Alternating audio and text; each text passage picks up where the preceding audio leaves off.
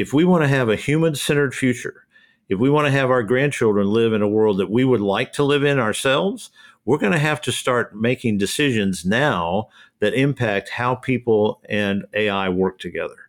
And I don't think our society is up to speed on that yet. We're, we're way behind the curve on this technology, and we need to catch up really quickly. And uh, company managers need to keep up and catch up really quickly, and I don't think they are. Good morning, HR. I'm Mike Coffey, president of Imperative, Bulletproof Background Checks and this is the podcast where I talk to business leaders about bringing people together to create value for shareholders, customers, and the community. Please follow, rate, and review Good Morning HR wherever you get your podcast. You can also find us on Facebook, Instagram, YouTube, or at goodmorninghr.com. The use of artificial intelligence in business, especially when it comes to managing people, has been a frequent topic on this podcast. Most notably, I recommend my conversations last year with Tim Sackett and Kate Bischoff. And my most requested conference presentation this year is about the ethical and practical considerations on the use of AI in HR. In fact, if you're in the El Paso area, I'll be making that presentation to my El Paso SHRM friends on February 29th. Today, I'm happy to be joined by a true digital pioneer who, over the last 40 years, has been actively involved in the digital transformation of our society. Michael Sherrod is the William M. Dickey Entrepreneur in Residence at Texas Christian University's Neeley School of Business. He has over 40 years of entrepreneurial and entrepreneurial experience. In the pre internet age, he was an early leader in digitizing the news industry and has subsequently founded or co founded 19 companies. He was also the first publisher and founding board member of the Texas Tribune, my go to source for nonpartisan coverage of Texas government, politics, and public policy. Welcome to Good Morning HR, Michael. Thanks. Glad to be here. So we've only known each other for a couple years, but your influence on me goes all the way back to the 1980s, which probably neither one of us really wants to admit. But when you helped Fort Worth's local newspaper enter the quasi digital age with StarText, which was basically a dial up newspaper and old school bulletin board system. And I spent a lot of time exploring that service on my old Apple II. And my grades in high school reflected that. So thanks for that. But let's start our conversation by drawing on your experience from the 80s to now, old media to new media. As we begin to incorporate AI into how we work, what lessons should we draw from the news media's last four decades? Oh, wow, that's a great question. Um, well, the news media kind of missed the boat.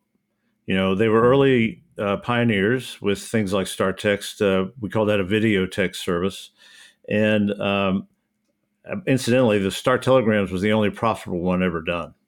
Uh, pretty much everyone else tried to go oh, way oh, really? too big instead of staying local. But one of the one of the things, and and unfortunately, the newspaper industry fell in love with their business model, which was a great business model. There's no question about it, uh, and had worked for them for 75 years. Really, really uh, tremendously well, and they they couldn't give it up, and they couldn't see, as they said back in those days, trading dollars for dimes to go from print to digital. And as a result, there's only about five or six newspapers. So the advertising business model, right? That's right, the advertising business model, and um, they there's only five or six that actually successfully made that transition. I mean, you and I remember back in the 80s, the Star Telegram was the media if you didn't read that, you were out of the loop at the mm-hmm. water cooler at work or anywhere else. And now the Star Telegram is hardly relevant to the community anymore, uh, and students don't even know that it exists. So um, that's kind of they really lost their franchise, and part of the reason they did is because anytime you have advances in technology, uh, especially as those technologies grow over time and become more and more exponential over time, uh, what happens is that uh, if you don't know enough about the new technology to combine it with the old, you can't innovate. You just can't. You can iterate, but you can't innovate. So as a result, um, the newspaper industry fell way behind. A lot of other industries did as well. And you have to have some ability to handle ambiguity and uh, to adapt to these new new kinds of technologies. But what I mean by technologies as they as they go get older, becoming exponential, is like Moore's law. So Moore's law said that every 18 months to two years, we could double the number of transistors on a chip. Well, NVIDIA just released a chip with 1.3 trillion transistors on it. Now that that's mind-boggling. That's almost uh, inconceivable. But that's the 33rd uh, what's the word? A doubling. So we're getting up there. Think what the 34th is going to be like. I mean, it's that's going to be unbelievable. And uh, for many years, people thought we can't double again. But every time we figured out how to do that. So um, I think the essential message from where we were in the 80s to where we are now is if you want to be part of the digital economy, you constantly have to learn and be, become aware of and learn these new technologies, these emerging technologies. And I would say right now, the most important ones are uh, AR, VR. Well, AI first. Obviously, everyone needs to know AI. AR, VR, Internet of Things, 5G, uh, local computing, cloud computing, cybersecurity, data. You need to understand how to analyze data and where it comes from. Uh, if you don't know these very, you know, the very basics of these technologies, you're going to have a hard time remaining relevant in your work. And and you pre- you, you uh, preceded all of that by saying if you want to be part of the digital economy. I think there's very few companies that I can afford not to be. I mean, unless you want to just to open an Etsy shop, and that's as far as that, that's you know, and you want to yeah. do you know tea coasters over Etsy. Even that's tech, got a certain amount of new technology involved, but I don't think any of us can afford to say, well, we can keep doing business the way we've always done it. Well, there's more than you would you think. You'd be surprised how slow many large corporations are to adapt. And in fact, if you look at digital transformations, McKinsey came out with a report about three, two years ago that said that only that 73% of digital transformations fail and none of them, none of them achieve the um, the results that they thought they would achieve with it. And there's there's a couple of reasons for that. One is when you when you are moving a company with a digital transformation, you have to change the mindset of your employees because if they're not part of that that change, they're they're just not going to be with you. They're going to move on to something else. And anytime you mention the word change in any size company, people immediately become afraid they're going to lose their jobs, and their IQs are halved. I think because they just stop thinking. Mm-hmm. Right. So um, that's part of it. But I think one of the one of the secrets to a, a, a even remotely successful digital transformation is changing your legacy structures in the company. I mean, one of the biggest constraints companies have is policies, procedures, structures, systems that they have in place that are old school and they let me give you a, a perfect example budgets. Most companies have a yearly cycle for a budget. If you are a company of any size and you have a yearly cycle, that means if an opportunity presents itself, you have to tell the person who's brought that opportunity to you, put it in the budget next year. Well, you missed it. It's gone right. by that time. Things are moving too fast. So you have to have a more flexible budget cycle. And what happens to employees in these digital transformations is they're told, oh, we want to innovate. We need to innovate. We, we, we've got to iterate more quickly on our products and services, et cetera, et cetera. And they do, and they come with these ideas and they hit, oh, we can't do anything with it till next year. You'll have to get it in the budget. Well, that just kills it dead, kills their enthusiasm dead, kills any mindset change that was coming dead. So, if you don't change the structures they work with, they won't change their mindsets because they'll just be hitting the same wall they always hit. And that's where most companies fa- fail, I think, in the process. They only use half the company and they tell the employees, go innovate. When they try to do it, the legacy systems and structures stop them cold. Yeah, I, I remember my college internship was an aerospace company. Uh, here in the DFW area. And uh, back then, they were just introducing Wang word processors, you know, black screens with green letters. Oh, yeah. Uh, and I was all over that. I, you know, I, I was, uh, you know, I was that era's version of a digital native. I mean, you know, I had you know I had a uh, a Trash 80 and then uh, an Apple IIe. Wow. And uh, and then you know, so when I went in there, I you know I was comfortable with it, but there were still people hugging their Selectrics, you know, their oh. old typewriters, and, and wouldn't let go of them.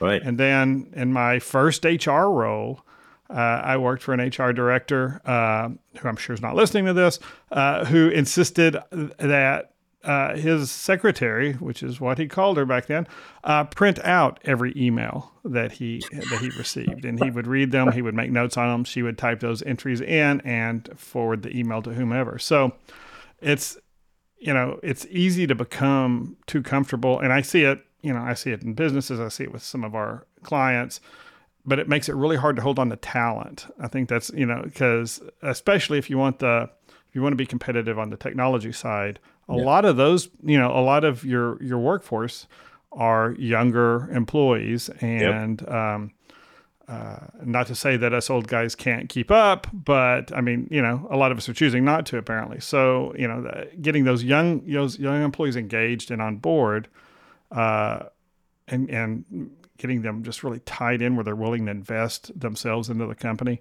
Uh, you you you've got to make it interesting. None of yeah. us want to do the same thing you know that our grandfathers did. So, but when we talk about AI, so is do you think AI is just another example of technological change, or is there something different about AI and how it's going to impact the way we work? Oh, it already has.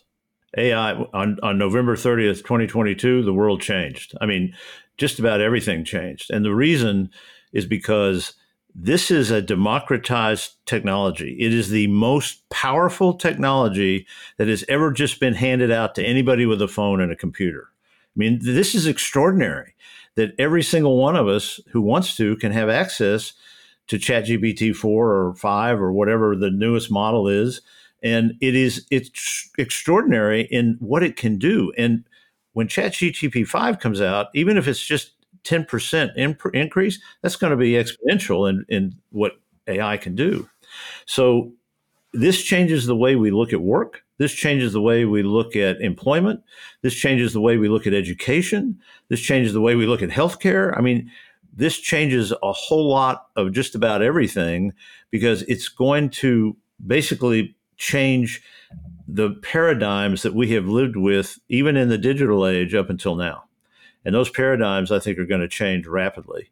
Um, a, a, good example is the ability to go from text to uh, video. Um, you can, you know, with the newest increases in, in some of the various AIs that are out there, you can pretty much create a movie from text. Um, if you want to put your spreadsheet in, you can do that now, and it can help you with your spreadsheets, your formulas, and everything else. It can build PowerPoint. Uh, so a lot of the drudgery of day to day is, if you're willing to learn just a few things, can be 20, 70% more productive. Now think about that. 20 to 70% more productive. That is an astonishing number. If a company increased their productivity by 2% a year, they would be throwing parties. So this is this is this is really changing companies and they don't even know it yet and, and here's why. Up until now it departments have been the central space where everything happened and everybody had to wait until it did something. No longer the case.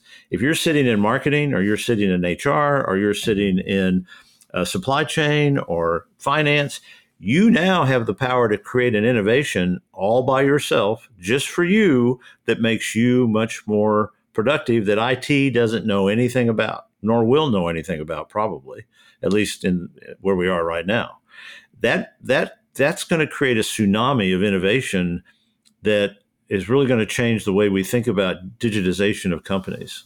Yeah, I mean, you can now create your own personal GPTs. Yep. And yep. it's a matter of time. And I know there are third parties already that are doing similar things and building custom apps. Uh, you know, you, you, can plug into whether whether it's you know OpenAI or uh, Anthropic's uh, Claude, which yep. I really like a lot. Uh, and then there's all the generative tools.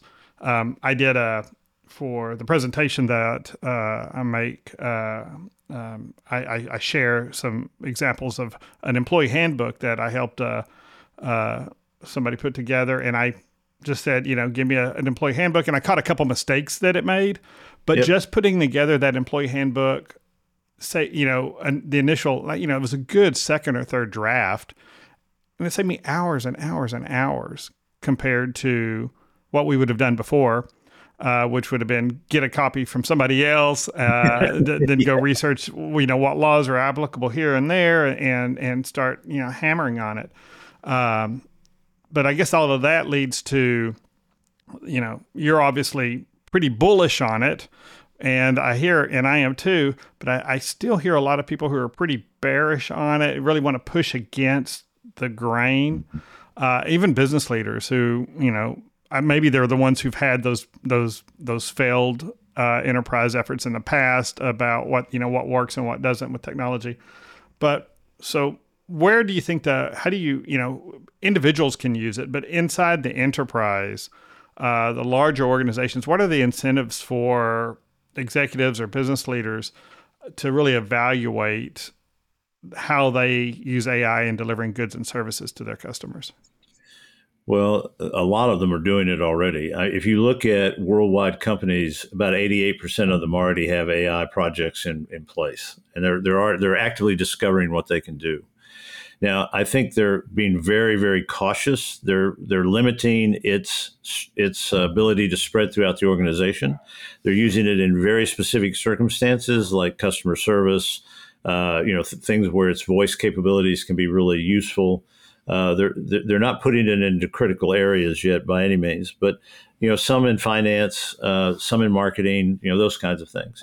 Um, I don't think there's much yet in supply chain, although that's coming along pretty well. Now, one of the reasons that companies are really intrigued by it, and I think you're going to see a lot more experimentation as they become more used to the idea, is that uh, hierarchical structures are struggling. The, the way the corporation has has functioned up until now has worked pretty well. But in the in the environment we're in right now, it doesn't work well at all because we're in a very volatile, a very uncertain, a very complex and ambiguous environment. And uh, corporations weren't structured to do that. They were they were built to build a core competency over time, to get really good at something to make more money at less cost every year, pretty much. And if they if they grew, it would be to adjacencies or an improvement in the product or something like that. Well, now the lifespan of, of large companies is only about 14 years now, and before they get merged or bought or go out of business. So as a result, they've got to get way more quick in terms of creating new products and services for their, their customer segments. And hierarchies can't do that. So they're going to have to find a new path, and they're going to have to find a, a path that allows them to be aggressive in taking advantage of volatility and complexity and uncertainty and ambiguity. And almost no one knows how to do that. There is a company called Haier, H A I E R, Appliance uh, and Electronics out of China that is structured in such a way that they can actually take advantage of the world we live in. But there's only a few companies in the world that are structured that way. They're very much like networks rather than hierarchies. And um, this company say more about that. Like, what does that look like? Yeah. Um, well, first of all, it's had 23% growth year over year for 25 years, uh, which is kind of extraordinary. And it's a multi, it's a hundred plus billion dollar uh, company. They have uh, they own uh, companies all around the world. They own GE Appliance in the United States, actually, and they've turned GE around in a very short period of time. So uh, the way it's organized, it's 4,000 independent entrepreneurial units and uh, about four or five hundred of them are customer facing. So they actually enter, they are actually talking to their customers every day, and they call that zero distance between the company and the customer. They're talking to that customer through social media all the time, and they and when they sell them products, they have Internet of Things in there that talk about usage and show them how often they use it and how they use it, et cetera. But let me give you an example. So uh, if you were in the company, let's say you were just hired and uh, you would go into what's called the pool and you would make a base salary very very small salary until you had an opportunity to find a place you wanted to be. And let's say you had a friend who was working in the computer section of Haier and you saw that they were getting a lot of complaints from gamers about their computer. So you think okay i've got all these complaints.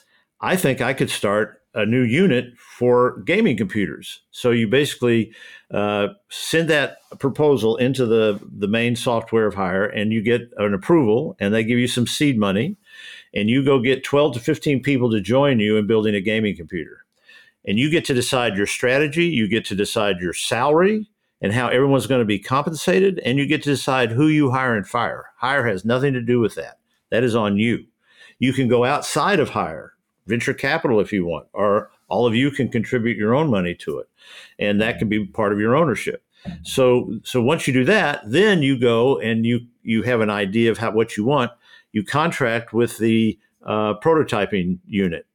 Then you contract with uh, the the the um, software unit. Then you contract with um, the di- distribution company, uh, uh, one of the distribution pods, and then you contract with the distribution pod, et cetera, et cetera, until you have a community of folks that are helping you build this gaming computer, and you have contracts with each one of them that spells out how everybody's going to get paid. And these contracts are pretty common, so there there's templates for them. You don't have to make them up.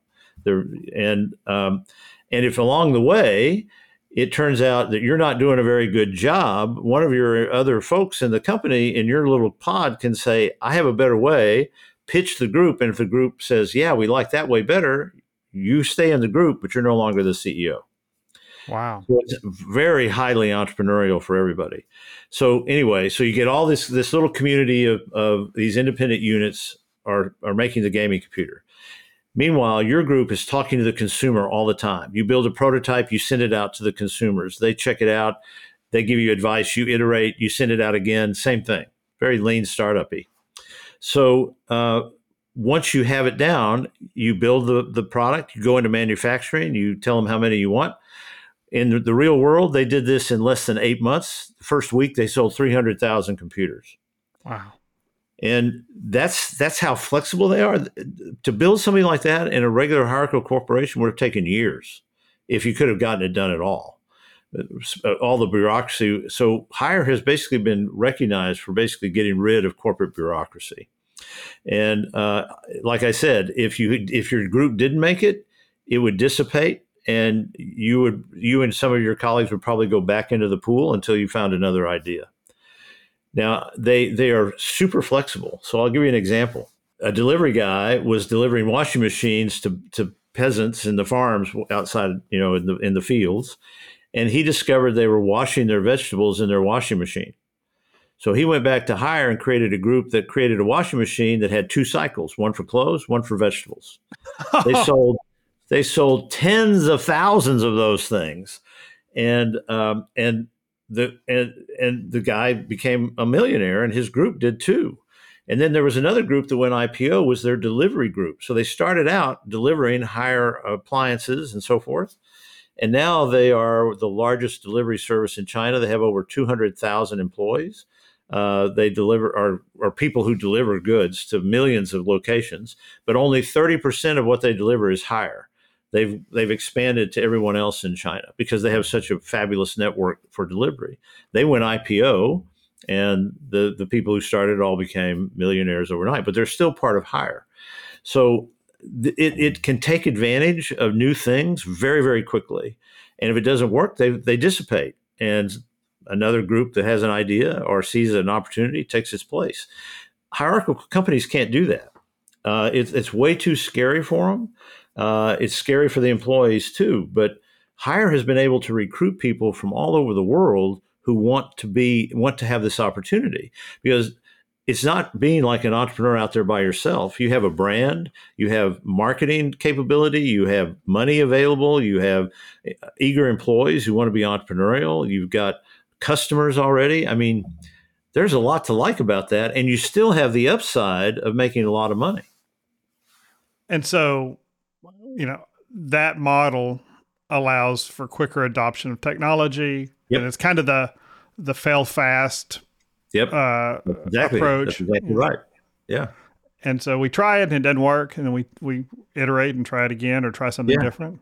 Yeah, it's a startup factory basically, mm-hmm. and those that work keep going and make money, and those that don't try again. Wow. And so that's Google's 20% innovation time kind of thing on steroids, really. That's right. It's all innovation time. Yeah. Yeah. Wow. That's interesting. And let's take a quick break. Good Morning HR is brought to you by Imperative, bulletproof background checks. At Imperative, our mission is to help risk averse clients make well informed decisions about the people they involve in their business. And we deliver it all with fast and friendly service. If you're an HRCI or SHRM certified professional, this episode of Good Morning HR has been pre approved for one half hour of recertification credit. To obtain the recertification information, visit goodmorninghr.com and click on Recert Credits. Then select episode 136 and enter the keyword STAR text. That's S T A R T E X T, all one word. And if you're looking for even more recertification credit, check out the webinars page at imperativeinfo.com. And now back to my conversation with Michael Sherrod. So, anytime we introduce new technologies, you know, they 99% of the time, I mean, they increase productivity, they lower costs, they improve standards of living. But with every change, you know, there's somebody who's left, uh, businesses or individuals who are left at a disadvantage. So as we look at AI, who stands to lose the most? Um, mm-hmm. You know, I guess let's start with the. We've kind of talked about the corporate side, the people who aren't willing to innovate or make the change. So on the workforce, on the labor side, who who who stands to lose with the advent of AI? Well, it, it's interesting because it covers just about all socioeconomic uh, parts of the economy. So initially, it's going to be customer service reps. It's going to be people who write copy. Uh, it could be hmm. script writers. It could be uh, advertising writers, etc. Uh, secretaries, um, people who are doing jobs where they're adding value, but at a level that AI can pretty much already do. Um, so I think that's going to be first. And then you're going to graduate up to people who have very rote jobs. Uh, for instance, um, radiologists. Radiologists are very uh, highly trained people, and they look at X-rays all day long, and uh, they can, because of their experience, they can see potential problems or disease or cancer, whatever it may be. But even the best radiologists can only look at about 600,000 at best uh, x rays in their entire lifetime. An AI can look at tens of millions and can compare them in a nanosecond. So we already know, we already have proof that AI is more effective than doctors at figuring out what the problem is in x rays. So uh, I don't think it's going to be very long before radiologists or any a lot of other fields, you have to have an AI who approves your diagnosis before an insurance company will pay for it. So I think that's going to impact even doctors, even highly trained doctors in very specific fields. Um, sonograms are going to be read by them. Uh, X-rays are going to be read. Uh, M- M- MRIs. I mean, everything is going to be read by an AI and a doctor probably for quite a while. And we know that uh, AI or any other kind of robotic device uh, or machine learning device is more effective with a human, and the human is more effective with the device. So we right now we're kind of in this space where cobots and co-learning mm-hmm. are going to be very much a and co-working are going to be very much a, a part of the landscape. Uh, it's going to be a while, I think. Now, a while could be two years, but it's going to be a while before uh, AI can catch up to a lot of the nuance that humans bring to critical thinking and to decision making uh, and uh, and empathy. Uh, you know, and here's here's something that I think we, are not quite up to speed on yet, but I think it's coming very quickly. AI uh, does not have any emotions. It doesn't know how to be empathetic. Uh, even though it's been trained on human content, it's it has a hard time being those things. It can respond to those things, but it has a hard time being those or doing those things. And so I think what you're going to see is management is going to be s- split. Uh, AI is going to do the process stuff, and humans are going to do the human stuff. And um, we know we have a management crisis in the United States because before COVID, 75% of people would have given up a raise to see their boss fired. After COVID, 75% of people who quit their jobs quit because of their immediate supervisor. So that early 75% translated into no, I don't even want to stay here anymore. So they left and found new ways to work. And uh, what that tells us is that human beings have become so used to handling processes that humans happen to be a part of, and that made uh, humans very unhappy. Now the process is going to be managed by AI, and the humans are going to have to be managed by humans. And that means we're going to have to go back to the humanities a little bit, understand a little bit more about psychology, a little bit more about empathy, a little bit more about all of the ways that we can relate to people and each other, and have a much greater understanding of the messiness that people bring to the process.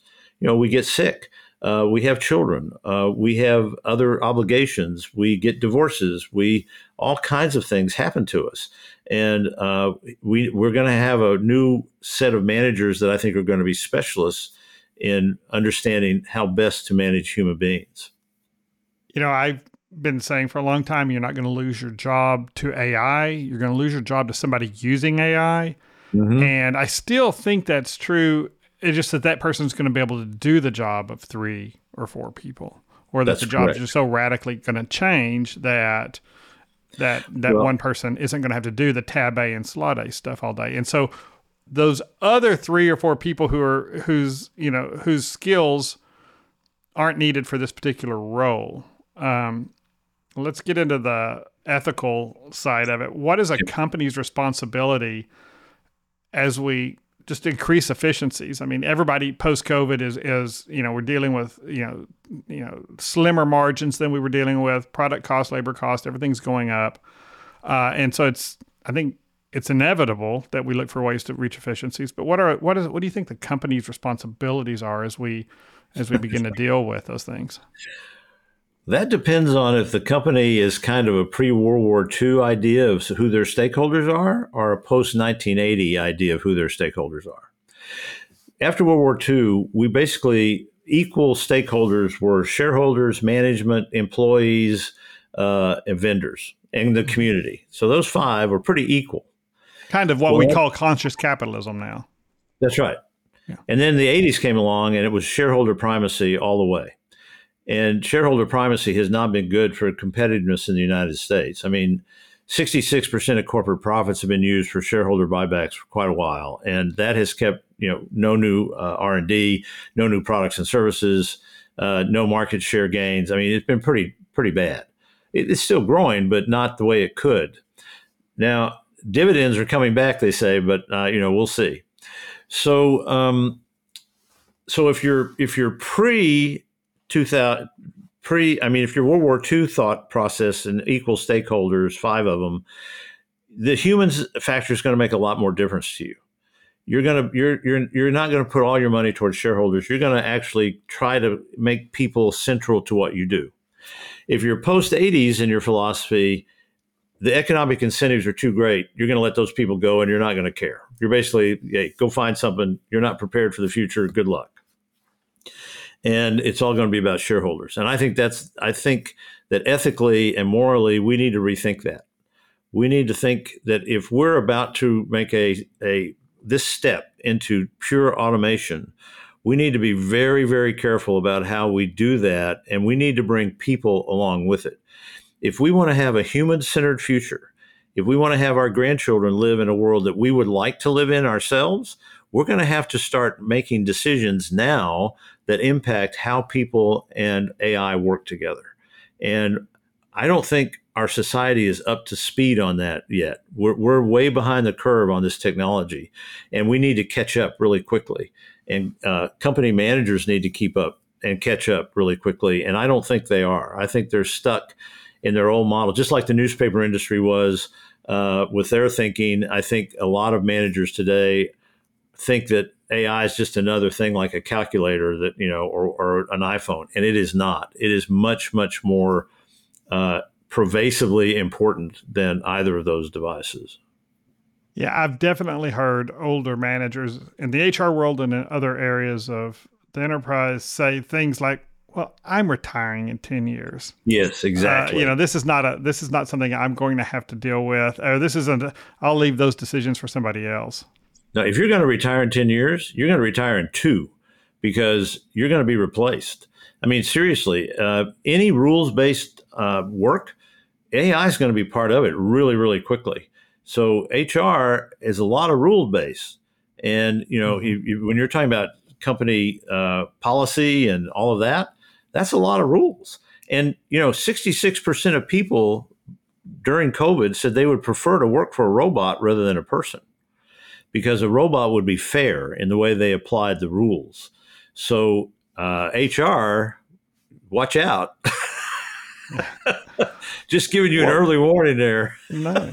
Well, and I think you're right. Um, and there are, I mean, I've been railing against HR as being the police officer for the company for years, and I think the the the HR professionals who understand the enterprise, understand how the company makes money, understands uh-huh. you know the value of incentives, all those things, are the ones who see the value in in educating, uh, developing the workforce, doing those things versus exactly. Exactly. you know uh, just looking for an excuse to write somebody up or just you know being the yes or you know yes or no answer to questions. So, what kind of decisions if if I'm an entity and I see an opportunity to increase productivity by thirty percent by and when, when and let's you know in many cases when we're talking about increasing productivity, we're really talking about replacing you know some of our labor with you know better technology. What are my considerations there? Uh, you know, if, you know, do I wait six months? Do I wait a year for these other people to find other roles, or uh, you know, what what should a company be? You know, a company that wants to act like you know a conscious capitalism type company or a company that's really focused on all their stakeholders. How, how should they? What are the decisions? What should they be thinking well, about? Uh, I, I, mean, I have pretty strong opinions about this, and I probably am an outlier on it. But the way I think that what I think they should do, I think they should start training their people right now. And if people don't want to be trained, I think they should be aware that they may not be around very long. Uh, and I, I, that should be messaged to them. I, have always believed in absolute transparency with employees. Uh, whether I was in, working in a corporation after selling them a company or whether I was on my own, I, I would tell them exactly what was going on so they could prepare.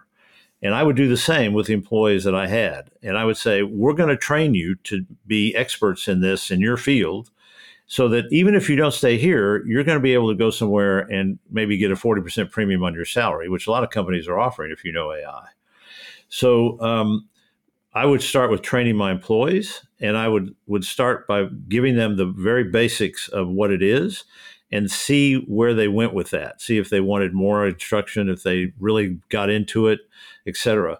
And I, I, I believe that human beings right now, any worker is has to be a constant learner. You cannot stop learning. Period.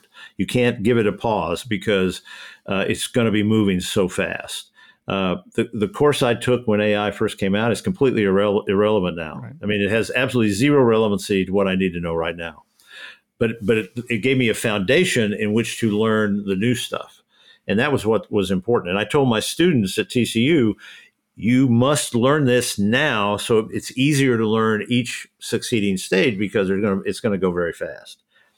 Um, and that's what I would be trying to do for my employees. And I would I would work with them to make them understand that the productivity, their productivity is going to go up remarkably. And if they have an AI with them, it's going to go up even more. And the more productivity we have, the more money there is to spread around for everybody. And, and I would be making sure that instead of rewarding shareholders, I would at this point be rewarding employees because I'm not going to be able to reward shareholders if my employees don't do this. Even if I try to go 100% AI, that's going to take a, a while and it's going to be very costly in terms of mistakes that are made, in terms of realizing, oh, you know, we actually do need people in this particular place. I would rather take more time and organically learn the issues, the ups and downs, than try to do it all at once and just mess things up remarkably so. So I, you know, I think people are an important part of this equation. And if we don't involve them, I think we're gonna we're gonna regret it. Uh, and I think companies that don't involve their employees are going to regret it a lot. Well, I think that's a great place to end this one. There's so many more questions I want to get into about transparency and uh, generative AI based on employees' uh, own, you know, work product, all so many things. But we we try to keep this to a 30 minute podcast, and I never succeed. And and my producer Rob yells at me all the time. But thank you so much, uh, Michael, for joining us on the podcast today. Oh, I enjoyed it very much. Thank you. And thank you for listening. You can comment on this episode or search our previous episodes at goodmorninghr.com or on Facebook, Instagram, or YouTube. And don't forget to follow us wherever you get your podcast. Rob Upchurch is our technical producer, and you can reach him at robmakespods.com. And as always, thank you to Imperative's marketing coordinator, Marianne Hernandez, who keeps the trains running on time. And I'm Mike Coffey don't hesitate to reach out if I can be of service to you personally or professionally. I'll see you next week, and until then, be well, do good, and keep your chin up.